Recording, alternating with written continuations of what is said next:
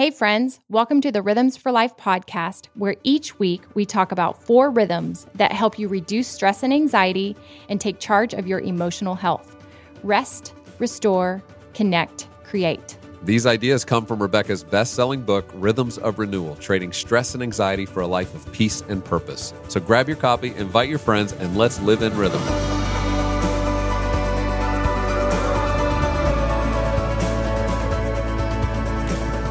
Welcome back. I'm Rebecca. And I'm Gabe. We are well into May, aren't we, Gabe? I know. Kids are home. Pierce is home from college, which we are loving. I'm having the full nest. I'm cooking a lot.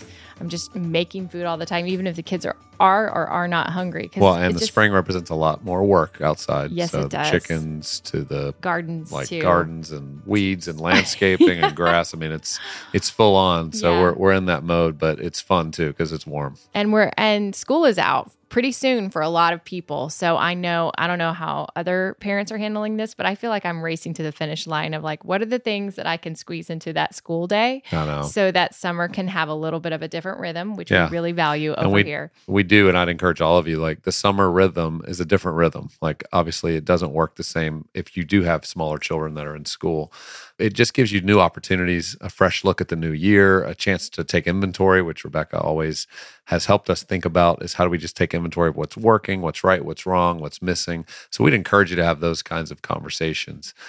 Today I'm excited because you're going to get to hear a conversation we had with esteemed counselor and author and expert Dan Allender, as well as Kathy Lurzel, who wrote a book called Redeeming Heartache, and they're focused, and in our conversation, we're very focused on doing the heart work, not just the hard work, which it is hard work, but really looking into the depths of our heart, our soul, the pain, coping mechanisms. Mm-hmm. We're going to kind of get into those conversations about how does it help us become more healthy. Yeah, and because this is May and it's Mental Health Month, we wanted to make sure that we had some of the top voices in this field talking about science and faith in the same conversation.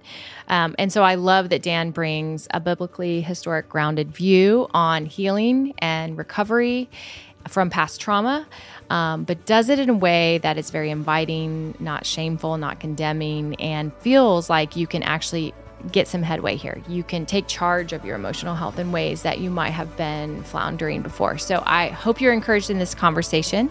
So let's listen in now.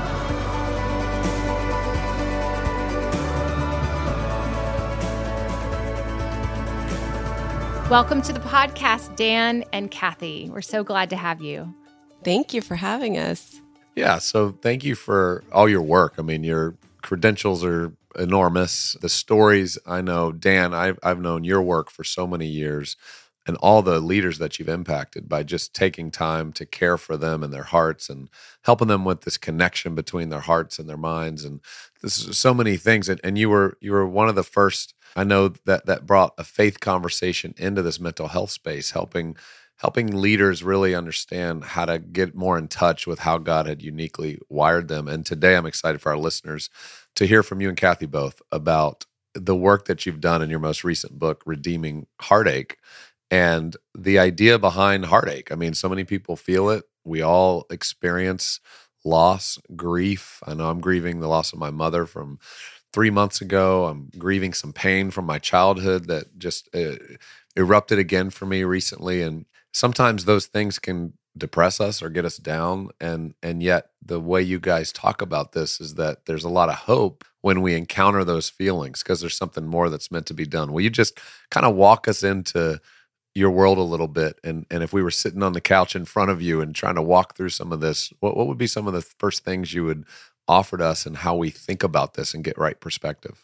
Okay, I'm so sorry to hear about the loss of your mother. And, as we've attempted to address in the book Redeeming Heartache, we are all living east of Eden, and none of us can escape the reality of heartache. But we also know that's another word for the word trauma.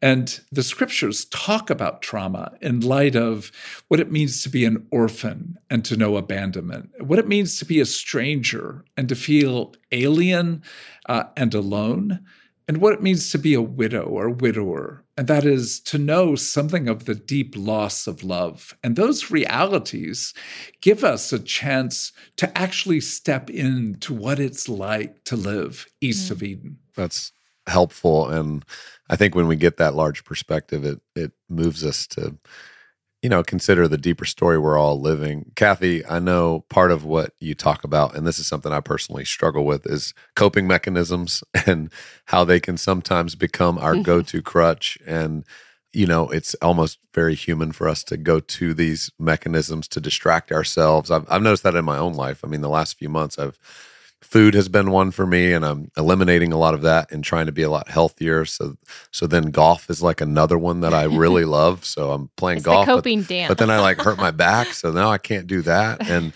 so then I'm all of a sudden just left with myself, and I'm like, wow, I've got a lot of work to do. No. Right. Yeah, I think, you know, so much of what Dan was talking about, our hope in the book and our hope in the work that we do at the Allender Center is to help people understand how their past trauma, how their stories of where they understood that the world wasn't quite what it was designed to be based on Eden, how the past is connected to how we relate to the present. And so often, you know, we recognize that we're in these holding patterns where we have kind of maladaptive behaviors that we wish were different in the present. But instead of looking at those things and saying, okay, so how do I fix that? We don't realize that we actually can't do a whole lot without going back to where those things originated. And so our relationship to our bodies, to food, to our parents, to the world around us, that all matters in terms of how we want to then heal in the present.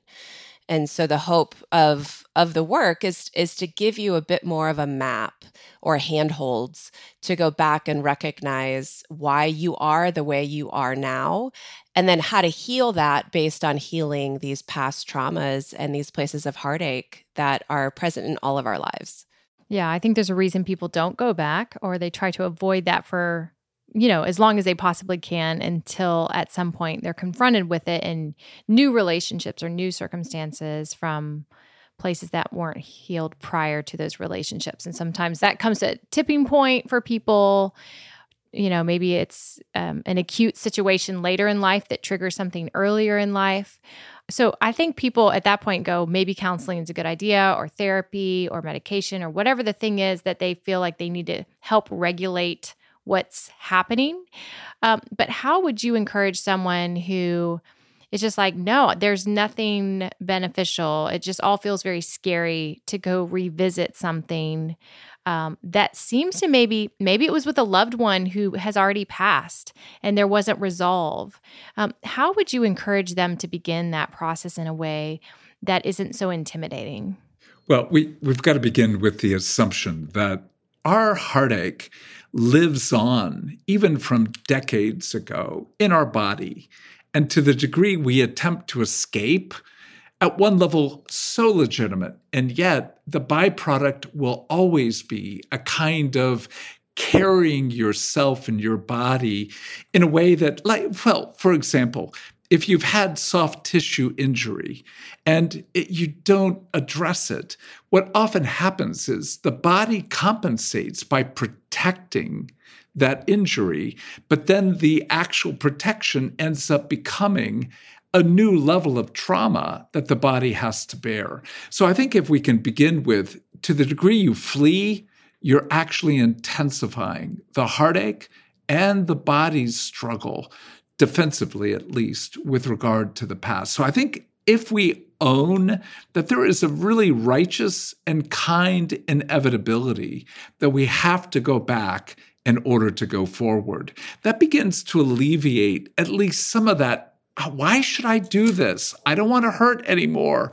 Anyone who's had PT knows there will be pain, and yet one can enter it with far more kindness and generosity than perhaps what we have done in the past. Yeah, I'd love to dig a little deeper into how it plays out in our bodies. I think it's just slowly emerging in the last few years in more, mainstream conversations from even that best-selling book, The Body Keeps the Score, and like how does that actually play out? So for years, it's been like you've got your organs and you might have ailments, but then you have over here, you have your emotional life and your traumas, and those two have kind of been in two different conversations. They've never been integrated as a whole. And I'm curious how you approach that when somebody is to say, well, what do you mean it's showing up in my body? Are you giving like acute symptoms of the body? Or are you still meaning like the brain is kind of offline or things are coming out physically? So give me just examples of what you mean by that. So for me, a lot of my war and my journey has been around reintegrating my body and my thought life, right? Which is kind of an absurd thing when we actually think about it, given that our brain is actually part of our body. But there is this idea that they're separate.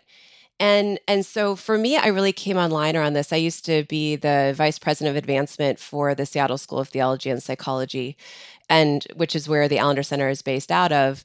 And I was fundraising, millions of dollars a year. And right around May 30th, I would always get an ulcer. And I was like, gosh, this, what a bummer. I'm in my 30s. Like, why am I getting ulcers? And I was just completely unaware of the degree of anxiety, the degree of stress, and how that was impacting my body, because I had learned to overcome so much of, I could override my body's needs, the need for rest, my own internal signals that were saying like, we're not well, things aren't going well. But I learned how to override that because of my story and how I handled trauma. And so then, I started to realize like, gosh, every year around this time, which is 30 days before our end of fiscal year. So, that was when everything was ramping up. I would get these ulcers. And that's like a very obvious connection. But so often we don't necessarily make those connections between our anxiety, our stress, the places where we're carrying our trauma. I had a woman come up to me after a conference and she put her hand on my back and she goes, oh my goodness, this is where you carry all of your stress. And I could feel it. As soon as she put her hand on my back, I was tensed up, I could feel it, but I was so unaware of where my body was holding and registering the emotional distress or discomfort that I was in. And so much of the work that we're looking at is how do we start to reconnect those parts, because they really can offer us a map and keep us connected to the fullness, the integration that we're actually meant for in this world. But often because we've learned to override our body's attempts to tell us the fuller story, we disconnect ourselves from those. Right. Yeah, I think it always catches up, right? It's going to come out at some point, whether it's in your 30s or maybe your 40s or 50s, that it does catch up. And I think people are becoming a little more aware of it, but it's also, it's complicated because you hear in this culture how much we need to push through and be strong and resilient. And we have this idea of that's to put aside these barriers, to put aside the harm and the hurts and to keep moving forward. And yet, it's doing the opposite to us. What are some of the rhythms that you recommend people live into on a daily basis, a weekly basis, that allows them not to just distract themselves with coping mechanisms, but actually sit with the pain, sit with and process through? Is it journaling? I mean, what are some of those ways you would counsel people to start processing that pain? Well, it's certainly, the truth will set you free. But as many good pundits have said, it will make you miserable at first. And part of that is, can we enter into what an orphan feels, what they suffer? And most of us, because we think too concretely, we would say, I'm not an orphan. I'm not a stranger. I'm not a widow.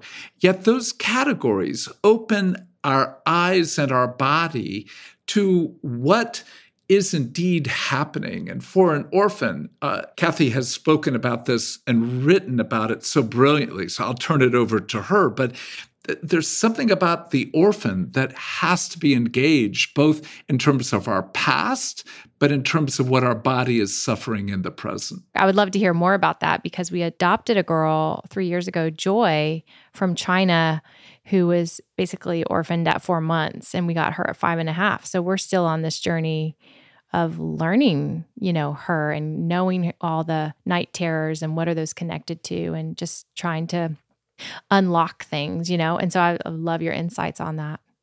Oh gosh. Well, the first thing that I would say is, there's the archetype of orphan, and it's important for us to look at, the larger universal themes, but there's also something very specific for those who have actually been physically orphaned. And I just want to make the distinction between those two, because it's easy for me to talk about the idea of the archetype of the orphan, knowing that I still have two alive physical parents who haven't actually orphaned me. And so there are degrees of trauma that I want to acknowledge for anyone who's listening, and even for your own story as you lean into what it means to parent your daughter. That that's a different level of trauma than potentially someone who's been emotionally orphaned or have different parts of them that have learned early on that no one is coming. Because that's really the core of the heart of the orphan, is they realize what I'm meant for, the love I'm meant for, isn't available to me. The care, the protection, the provision, it's not there. And so I have to figure out how to take care of myself, and I can only need what I can offer my own heart or my own body. And so the orphan becomes self-protective, they've become hypervigilant, and in some sense, they never actually can lean into safety and love and protection and connection that happens naturally through relationships, because they're always so suspicious of it, because they've experienced the betrayal. They know that that's not a given. And so their safe posture is to say, I'm not going to need it if it means being vulnerable to more exploitation or harm or disappointment. And so the heart of an orphan is often just exhausted, and also has to be disconnected from their true need. And so when we're talking about body, when we're talking about different maladaptive behaviors that we have as adults, you can trace that back to, when did you learn that no one was coming, and that you had to override need or even like discomfort in your body, because you knew that if you didn't keep going, then no one was going to rescue you. Or if you stopped, then that would mean trouble for the world that you were living in. When you say maladaptive behaviors, what's an example of that?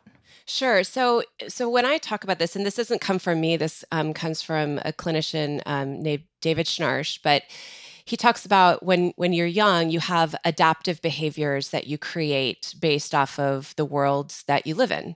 So, for a child who realizes, gosh, my mom is just not available emotionally. And so you adapt to that mom as a child, and you learn quickly, I can't have complex emotional needs because she isn't going to be able to handle them or help me move through them. So you learn quickly not to need connection around your deep emotional needs, and you dive them down, right? So they go underneath the surface, you start to ignore them, or you figure out how to adapt so that you can survive and keep your relationship with your mom intact. Well, now as an adult, you now have instincts around, so your husband comes up to you and says, hey, honey, your birthday's coming up. What do you need this year? Like, what do you want? Like, what's your heart's desire? And immediately you're shut down. And I don't know how to answer that question. I'm irritated that you're asking it. And now I just want to be by myself. And if we could just skip my birthday this year, that would be great. Yeah. And what you used for survival before now becomes almost punitive in present. That's right. You turn it on yourself because it's how you actually coped, but now it almost feels like a fresh trauma or a different version of it. Absolutely. Wow. And it keeps you from the connection that you're actually created for. So the orphan becomes a person who will not desire anything that they can't provide for themselves. And given that, there's a certain degree to which the orphan looks very functional, looks very much like he or she is like in control. And in that, there's such a deficit of desire, such a fear to want and to be, in some sense, faced with death again. And if we go back to that original question, how do we engage what we're not willing to name? Well, it's the naming that is so difficult. The actual tending, I'm not saying is easy, but once we've been able to name, there is an orphan heart and body within me. How do I begin to stand against and actually take risks that involve a level of vulnerability to, again, a new loss, a new potential to have loss again? That opens the door to that whole notion that Jesus brings to us again and again. And that is, if you attempt to find your life, oh, it's such a hard sentence, you'll lose it. But if you're willing to lose by entering into that level of vulnerability, there is that promise of, and you will find it. Yes. I love what you talk about, giving a name or name it, that confession essentially, and that risk attached to that vulnerability. When you say that, can you give an example of what you mean? Is it meaning going like a memory is triggered and you name the memory? Or maybe you name like the deepest longing that you didn't even know you had. What do you mean by giving it a name? Well, it's simply said, by being able to name, I feel strange in the world in a way that I don't seem to fit the world as other people do. You're opening the door to naming that you're a stranger, that you know what it is to feel alien. Once you've owned at that reality, it's like moving layer by layer. And that brings stories. It brings memories of a conversation you had at church last week. But that opens up another reality of what you feel often in your own marriage, which opens up another reality of even deeper, more, shall we say, layered but harmed moments in your life when you felt so different than the other people around you. So in one sense, what we're saying is all stories are connected, and we need to let the Spirit bring us to story, to story, to story, to have a better sense of our own inner world. But again, we'll come back to this very important phrase. It is the kindness of God that leads to repentance. And so how do we engage our own heartache and past with a new level of kindness rather than judgment or dismissal, or a refusal to actually enter the suffering that young boy or girl felt then, and you feel even to some degree today? Oh, that's so good. And I think as you describe that, I mean, I'm just reminded of how our world today keeps us so distracted from taking the time to name things or to have the reflection. How are you finding success in the people that you counsel and that you are talking with about these matters to find the time, to take the time? And is this something that you practice, you know, it's like a retreat for a couple of days? Is it, you know, getting into a rhythm where you're thinking about these things consistently? Does everybody need a counselor in order to go through this kind of journey? You know, I think yes to all of those things, but the most important thing is to recognize that this isn't self-indulgence. This is actually so serious to the health and the possibility of beauty and goodness in the world. And if all of us took responsibility for our own healing, I can only imagine what the world would look like. And I'm not so naive as to think that, you know, we're going to all of a sudden have some sort of renaissance where we're all, you know, better people. But I do believe that part of, for me, what it means to follow God is taking really seriously the idea that I have to mature and grow and figure out what it means to live a more integrated, full, and healthy life here on earth in order to bring more of God into the here and now and to be with people in a more healed way. And so if that's true, if that's our premise, you know, then the most radical thing, the most helpful thing we can do in this world is to enter into our own journey and know that that's going to be more important than almost anything else you can do in your life. It's going to impact your kids' lives, your spouse's life, who you work with, your ministry. Like the core element to all of that is how healthy and aware are you of your impact on the world and capable of bringing more health and healing as a more healed individual on the collective level and on the individual level. So I think if you start there, you can figure out what your journey looks like and where to start. And that can start, you know, with the Allender Center, doing conferences or certificate programs. That can start with podcasts, journaling, books, Redeeming Heartache. Like, it doesn't really matter where you start, but you have to start with the idea that this is not just a self-indulgent sense of like finding yourself. This is your journey, and really commandment and calling in this world is to embark in this so that you can do what we're created for, which is to bring more of God and more beauty to this earth. That's good.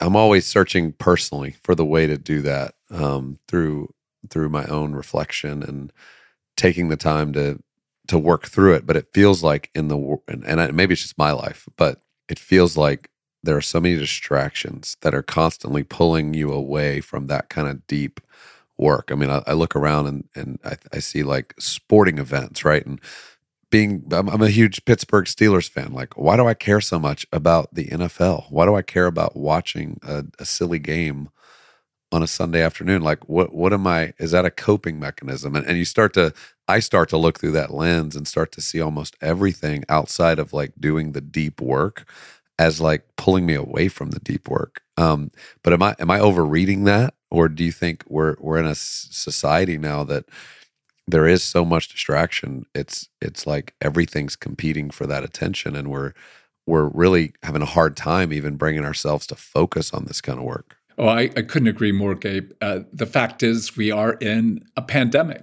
And in that pandemic, we have been in a several-year level of trauma that has shown itself with mass shootings, with levels of racial trauma, with levels of polarization. It's crazy. I mean, it was before, but we know it's even more so. So the fact that we need comfort is not to be denied. And we are given the privilege. Psalm 131 says, I know how to comfort myself like a weaned child. And if an NFL game brings you comfort, I'm all for it. I think golf is probably the most severe madness to create frustration, but if it brings you comfort, I can say thank God for golf for you. But here's the core issue.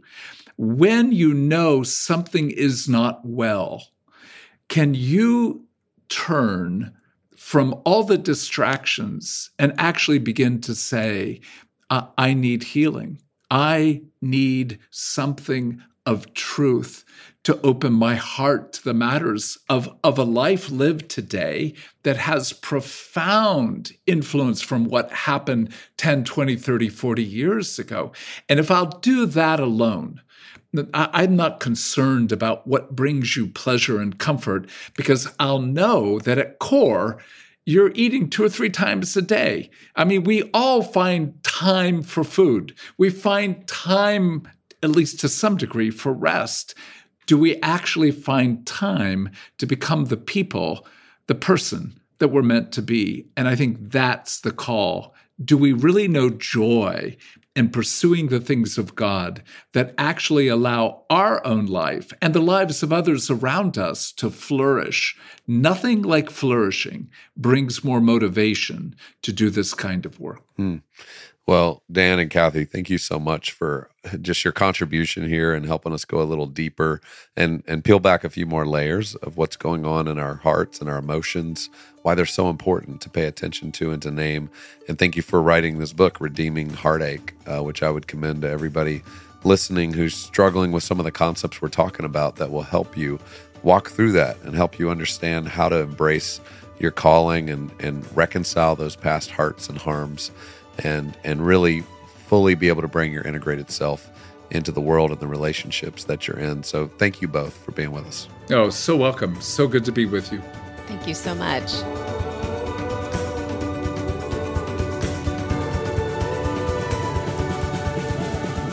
Well, I hope that you enjoy that conversation, that you got some handles and some takeaways to practice, especially going into the summer. There's a little more margin, hopefully, in your life that you can create, even if it's Flex Fridays or just a little bit of time away with your family, that this is a season to pause, to retreat a little bit, to examine your heart and just say, what are the things that God is wanting to illuminate for me, bring to the surface, so that more healing can happen. We're very excited to also announce that we are kicking off our summer series, June 7th, our marriage and parenting series. We did this last year, and it is backed by popular demand. All new people on this one, Willie and Corey Robertson, Lisa Bevere, Scott Sauls, Jenny Allen. It's going to be wonderful. Several weeks where we want to go a little more intensive here on marriage. We know the summer not only gives us a new chance for rhythms, it gives us a chance to look at our relationships, to maybe take advantage of a little more free time, rest time, to have some deeper conversations. And we want to help you with that. Yeah, and we also cover topics like how to launch your kids well, not just those early years, but those later years. The adoption of social media, of course, technology devices, how to navigate that through tween years, teen years. We talk about choosing to stay put in the same cities with extended family. I think that's a really healthy conversation to consider because sometimes we get spread out all over the country and disconnection can sometimes follow. So just how to order your life, how to navigate out of really hard seasons where divorce was on the table, and what were the lifelines that kept you going. So we're going to just go there. We're going to go there in a lot of different ways. And so we hope that you'll join us, that you'll follow along, subscribe. If you've been a listener for a long time, please go ahead and leave a review. That is wonderful for us. It's just encouragement and helps us know like where you guys are at and how it's impacting you. And then please feel free to share this with a friend and let them know that we are going to kick this off on June 7th. So we'll see you soon.